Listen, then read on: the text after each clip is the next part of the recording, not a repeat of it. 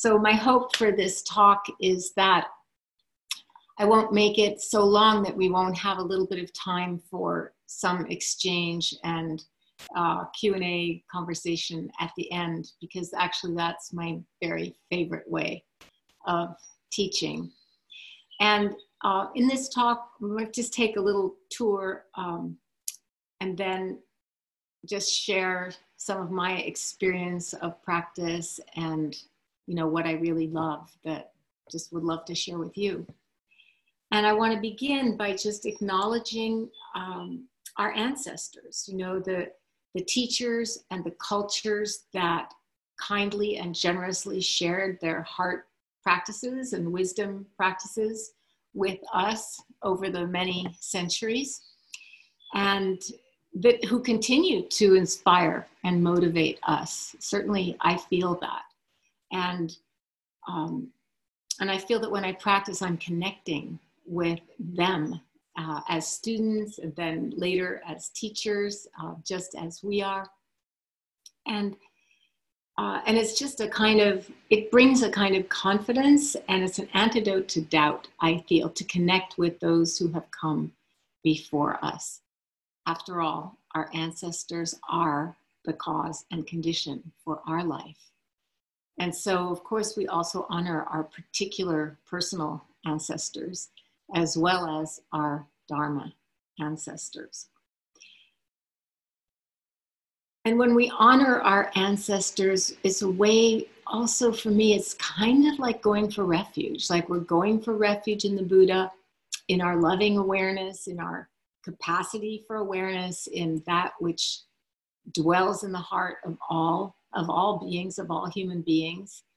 And as we directly experience this awareness and we practice together and it grows and grows, we can really begin to just feel um, the power of that refuge in our ancestors, the Buddha and all the practitioners before, and in the loving awareness that is our birthright, that is our, sometimes said, our true nature.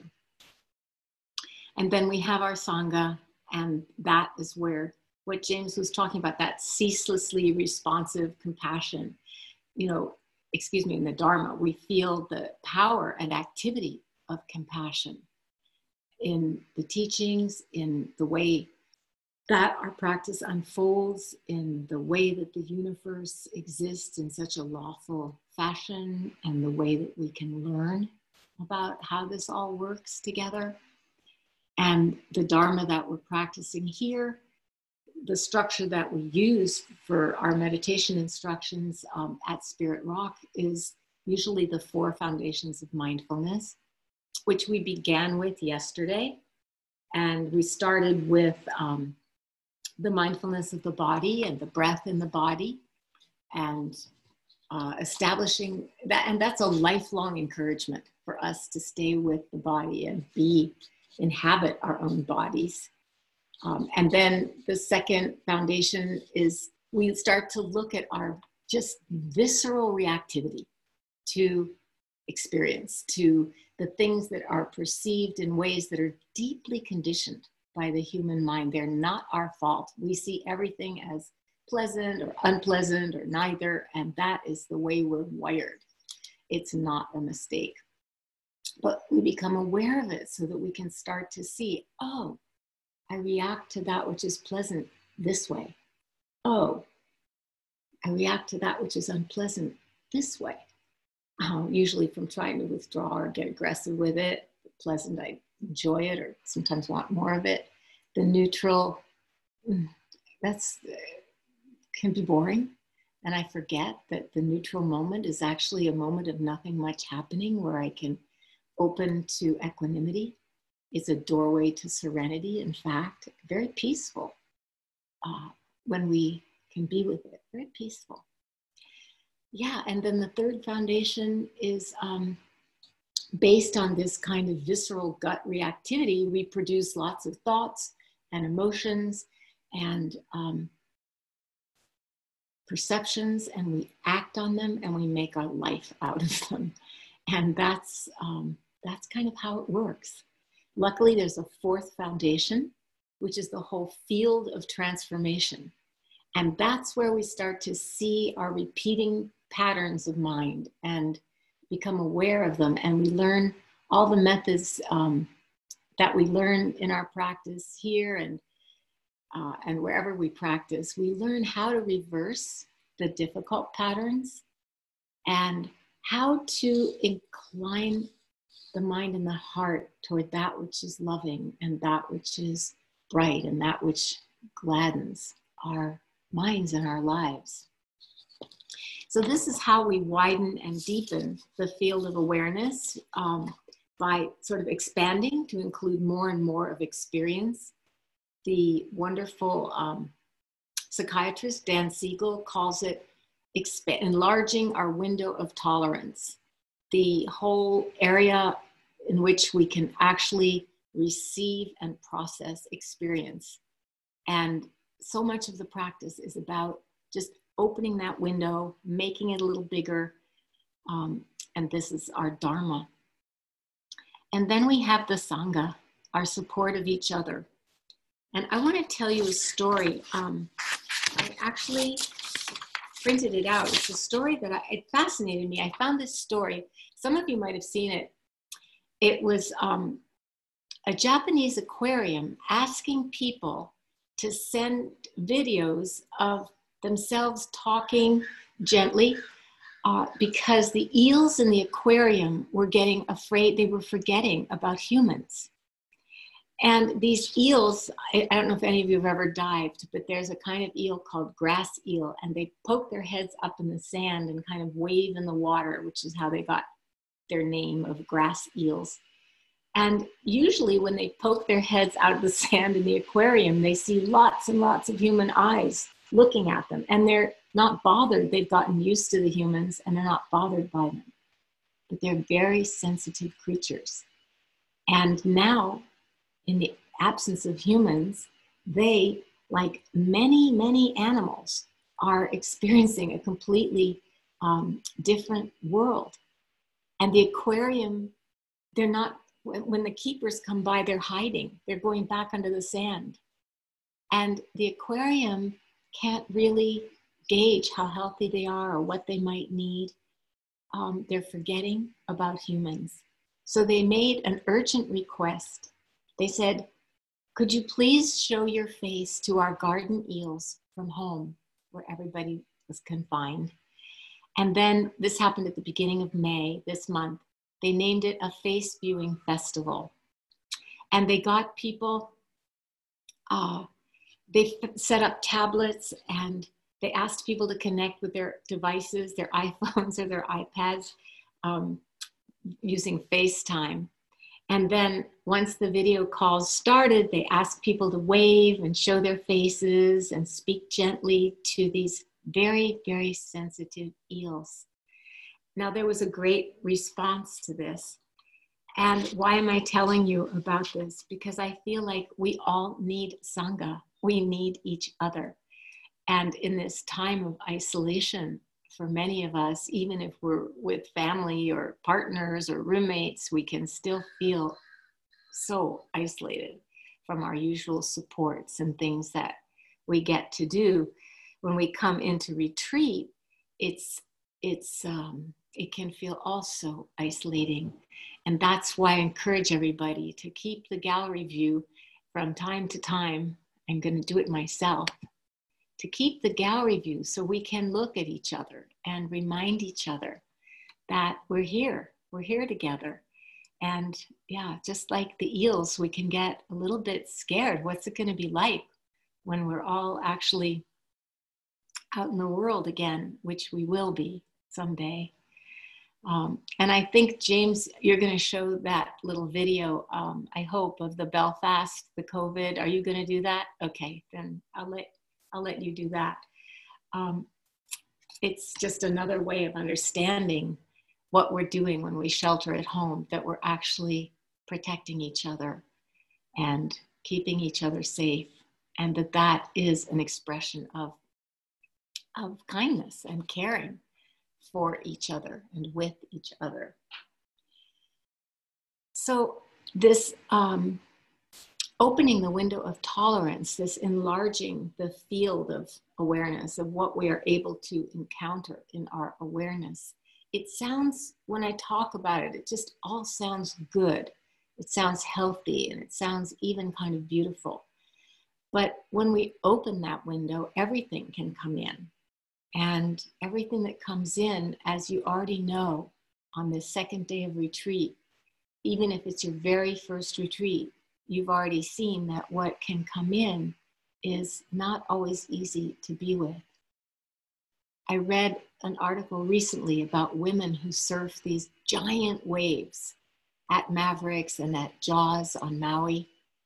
It's terrifying, and it's amazing if you've ever watched videos or seen it in person, uh, what the daring and um, crazy courage that these folks have in doing this.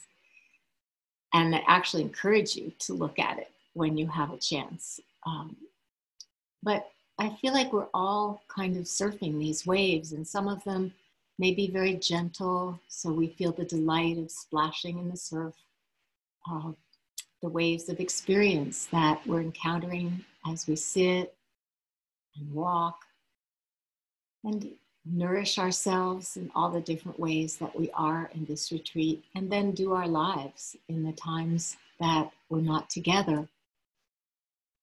But some of the waves are really big, and it can feel like, it can feel dangerous and scary to be with them.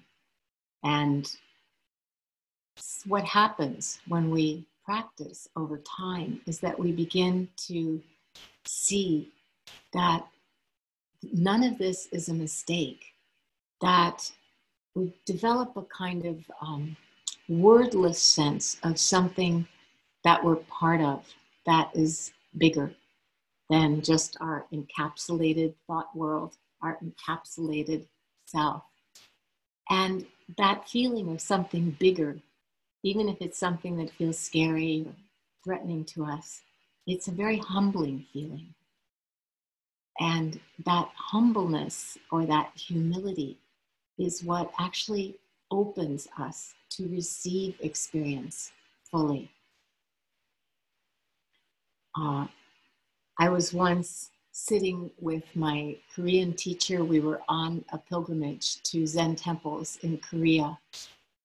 And a friend of his, we were at, uh, I think it was a lunch or something, all of us together, and there was a friend of his there who said something, I, and we got into kind of an argument.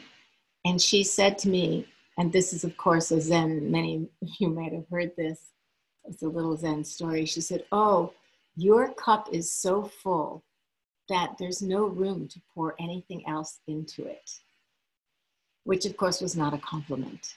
But when we're so full with our own ideas about everything, we aren't able to take that backward step into receptivity.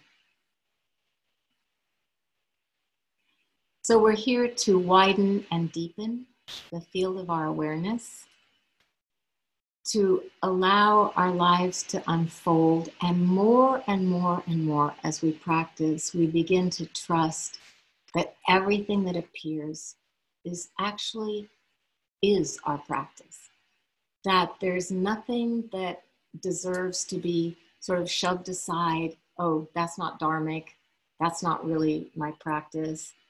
Um, because actually anything that we shove aside like that and don't include in our field of awareness, those things actually have more power over us for the simple reason that we're not aware of them. And so we begin to see more and more that everything is our path, even the things that we don't think should be, or we don't think we should be doing. Maybe those things especially are part of our path, part of our path because they give us the chance to learn and practice with the parts of ourselves that we might prefer not to cherish and not to welcome into, um, into this field of awareness.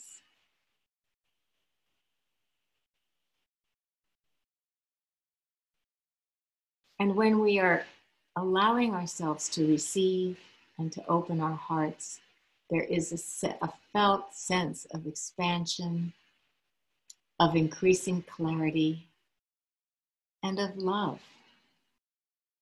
And the determination, the intention that we hold to do this practice and to keep doing it, it's what builds what James was talking about. I think it was the secret sauce or the special ingredient that you said, James, which was um, the continuity. You know, that's how we develop. I mean, to develop that continuity, we have to know why we're doing this in the first place.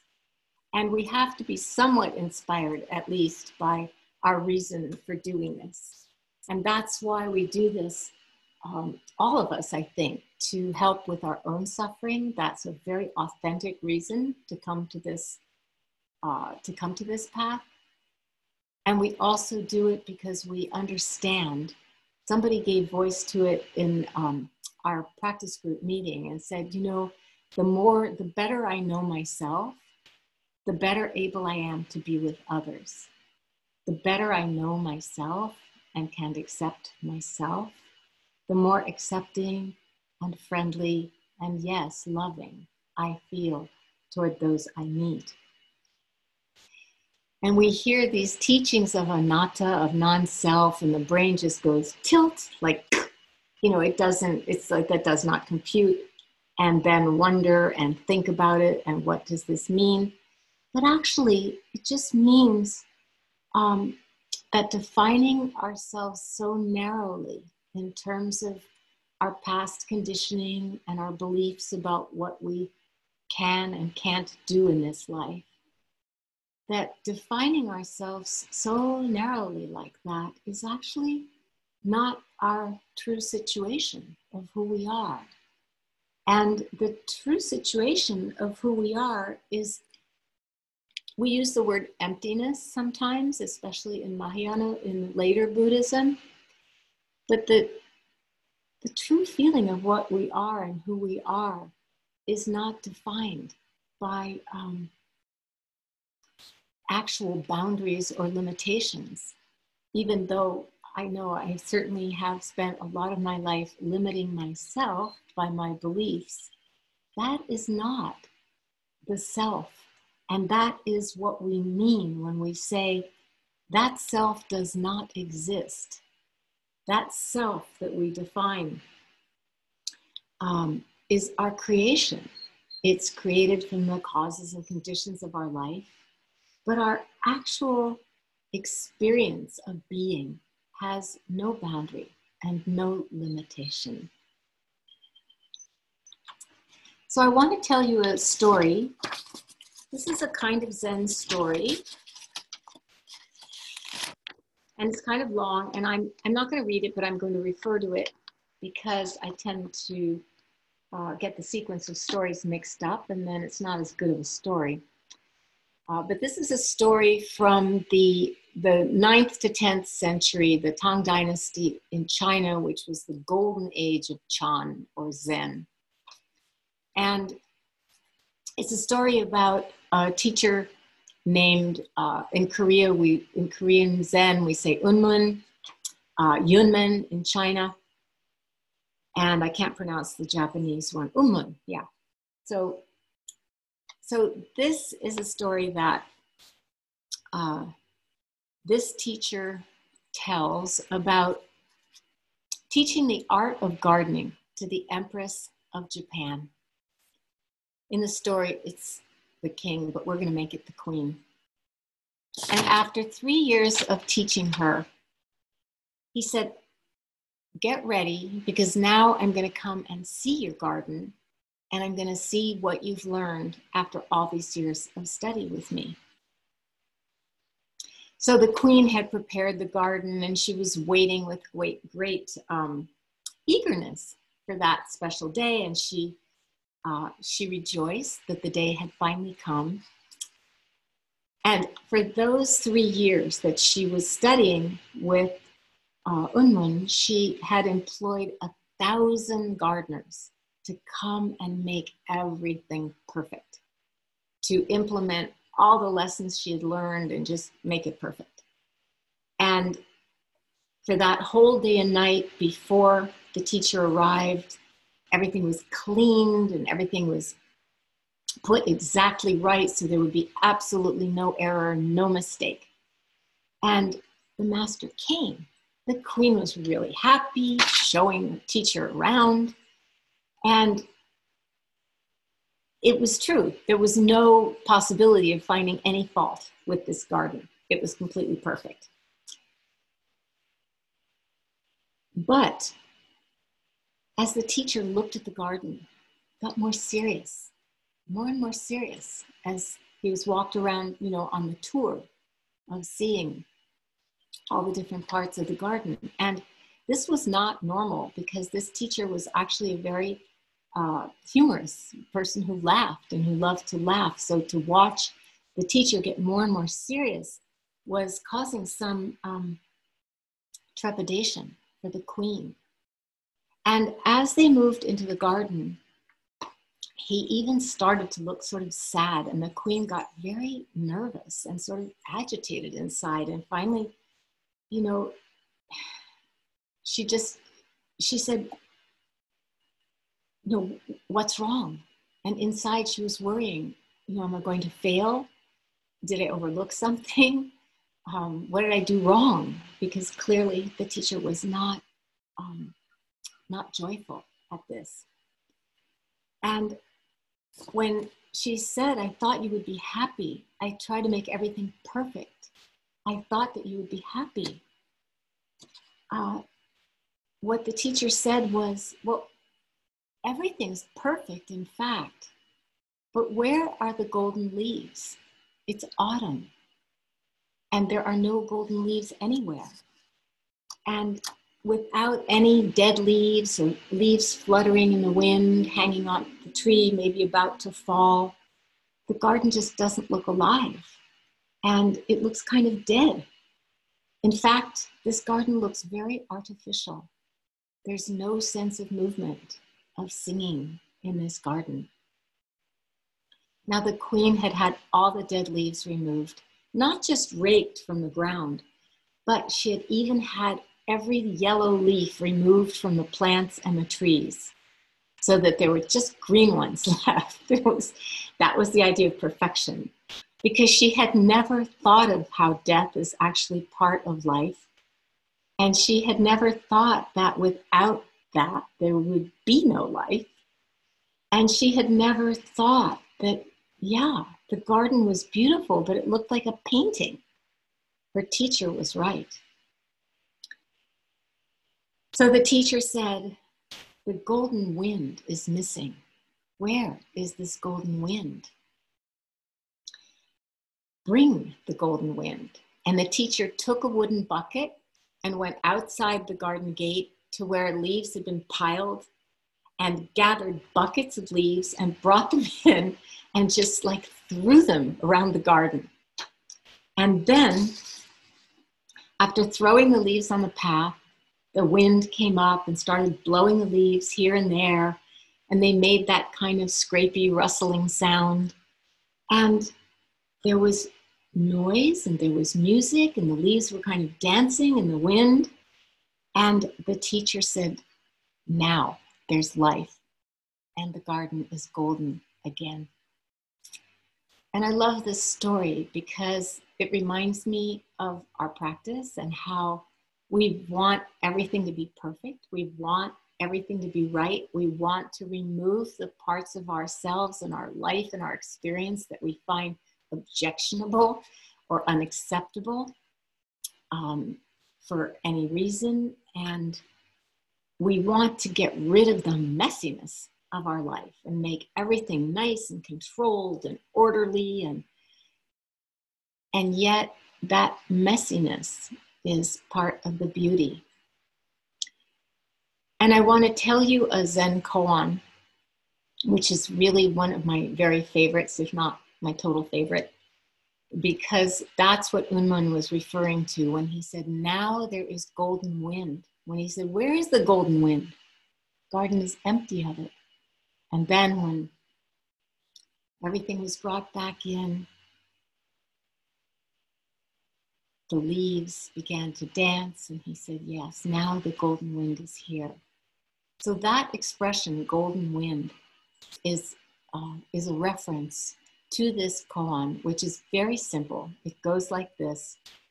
A student comes and asks Unmun, Yunmen, Unmun, asks the teacher, how is it when all the leaves have fallen and the branches are bare?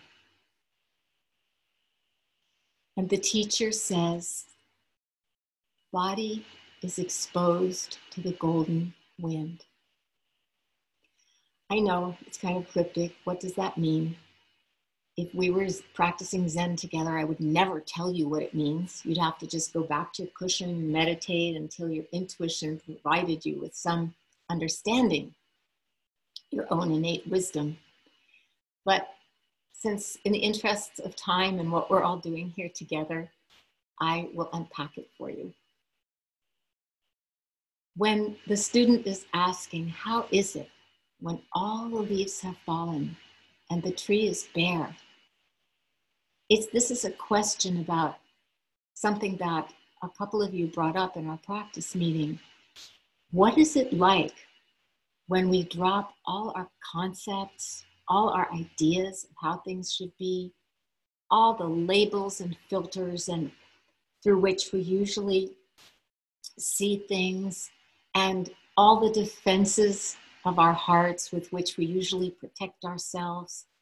What is it like to sit and allow experience to appear, to disappear, to unfold as it is, without interfering, staying present, moment, moment, moment, breath after breath?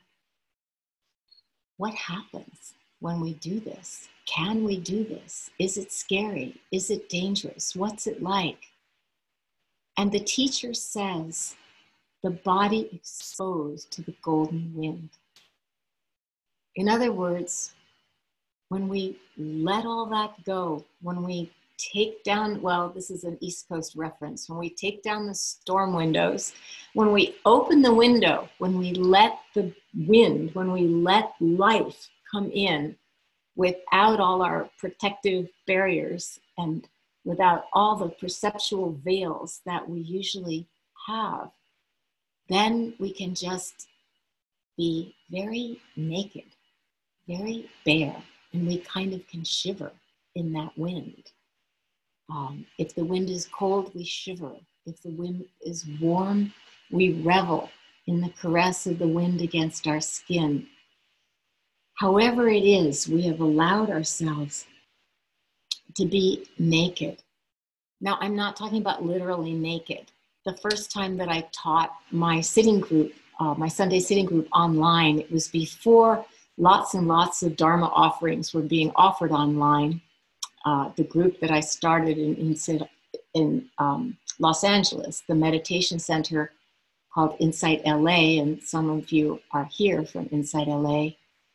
Um, we were actually the first center to pivot to online, so we got a large number of people at first, and now people are finding their own sanghas and their own places of practice.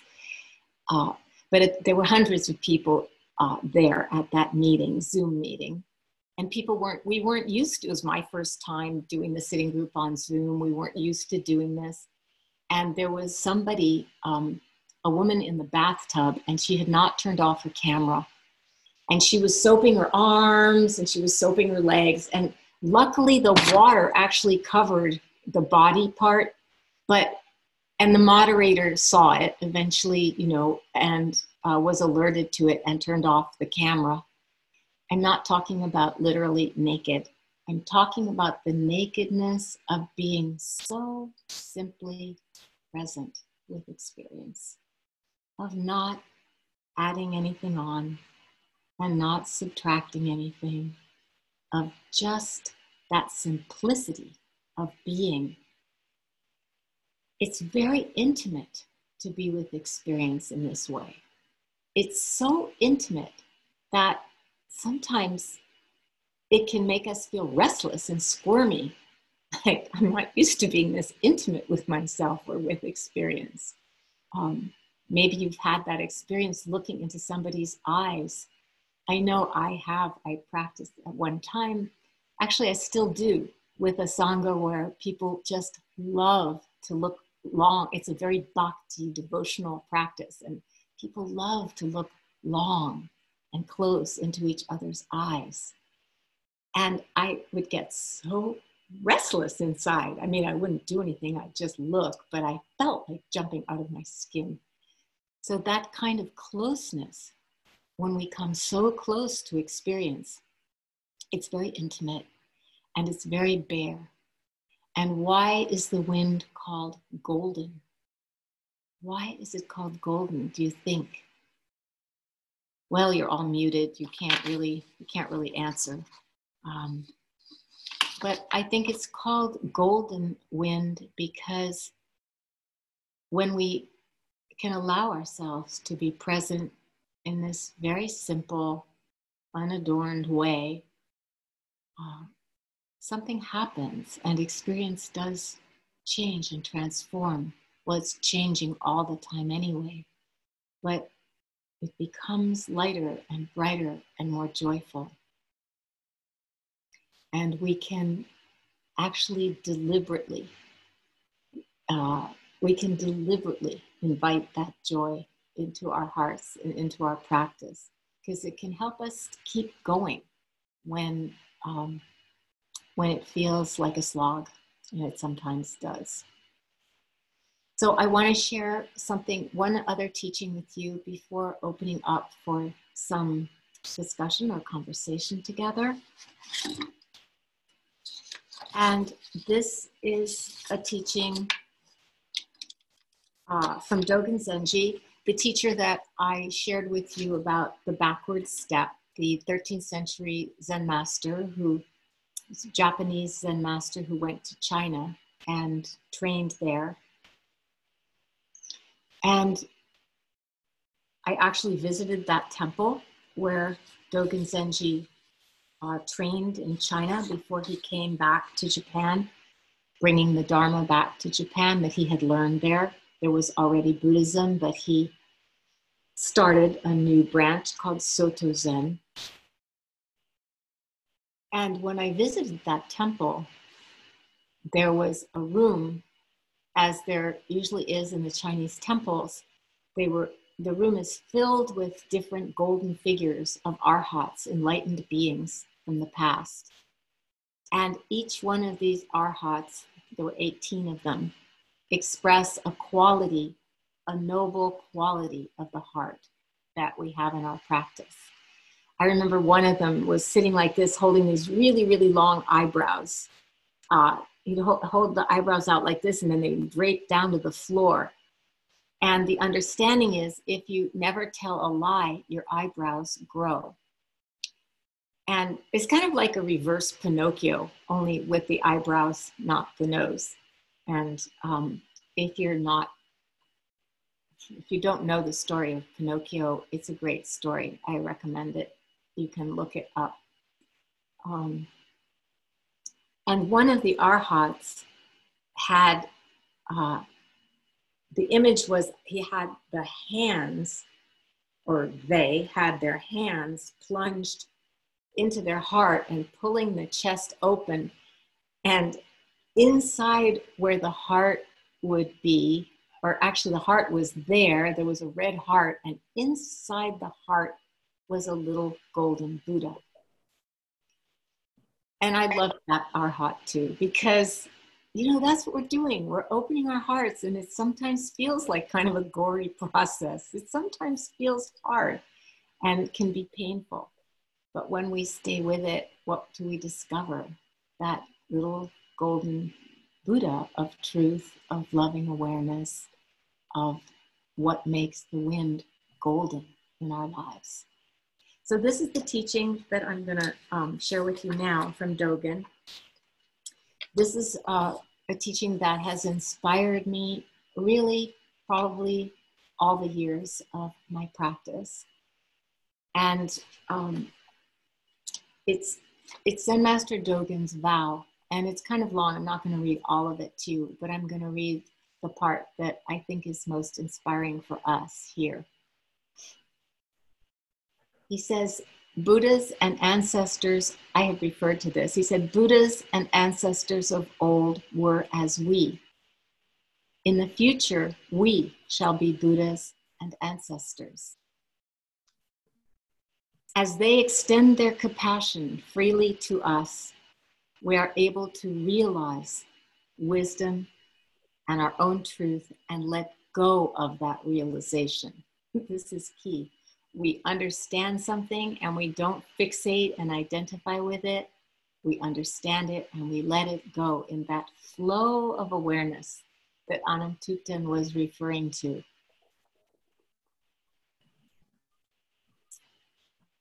A Zen master of the past said, I can't pronounce the name, those unenlightened in past lives will now be enlightened.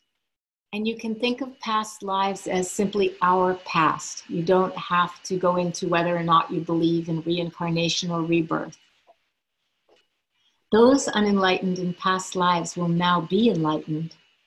In this life, take care of the body, the fruit of many lives. I'm old enough to have lived many lives, many incarnations within this one. And without the body, this would be impossible. So as Jill is helping us do, take care of the body, the fruit of many lives. Before Buddhas were enlightened, they were the same as we are. Enlightened people of today are exactly the same as the ancients. This is the exact transmission, so quietly explore the far-reaching effects of this teaching. With this kind of understanding, I'm paraphrasing a little, with this kind of understanding and humility, we never fail to receive help, deep and unending help from all the Buddhas and ancestors. And this is the part that is the key for me, revealing before the Buddha. And if, and just substitute loving awareness for the Buddha. Revealing before the Buddha, one's lack of faith and failure to practice dissolves the roots of these unwholesome actions. So this is the role of mindfulness, simply being aware, simply being honest with ourselves. Simply having the humility to acknowledge our shortcomings and mistakes. Um, just doing that, the willingness to do that actually dissolves, um, actually makes it possible to do something different. We might think that if we dislike things, they'd be easier to give up, but actually having some appreciation and awareness and mindfulness, some loving awareness of who and how we are uh, when we're caught in ourselves makes it a lot easier to let go. This is the pure and simple manifestation of true practice, of the true heart and body of faith, of faith, of trust. And the way that we awaken is again to take that backward step. And it links to the previous koan because what Dogen said was that, I'm paraphrasing a little, when the self goes forward to meet everything that happens, all phenomena, this is delusion. When we take that backward step and receive what appears in our consciousness, receive whatever is happening, this is awakening. So these are the words that I want to share with you uh, this afternoon, this evening for some of you, and not even afternoon or early afternoon for those of you who are in Hawaii. I just want to uh, appreciate you for listening, for your attention, for your interest, and to open up now if we have, um, yeah, we have some time. We have about fifteen minutes for questions or comments or anything you might like to share. Uh, Scott has raised their hand, so. Yeah, he- go ahead and. Thank you for listening. To learn how you can support the teachers and Dharma Seed, please visit dharmaseed dot org slash donate.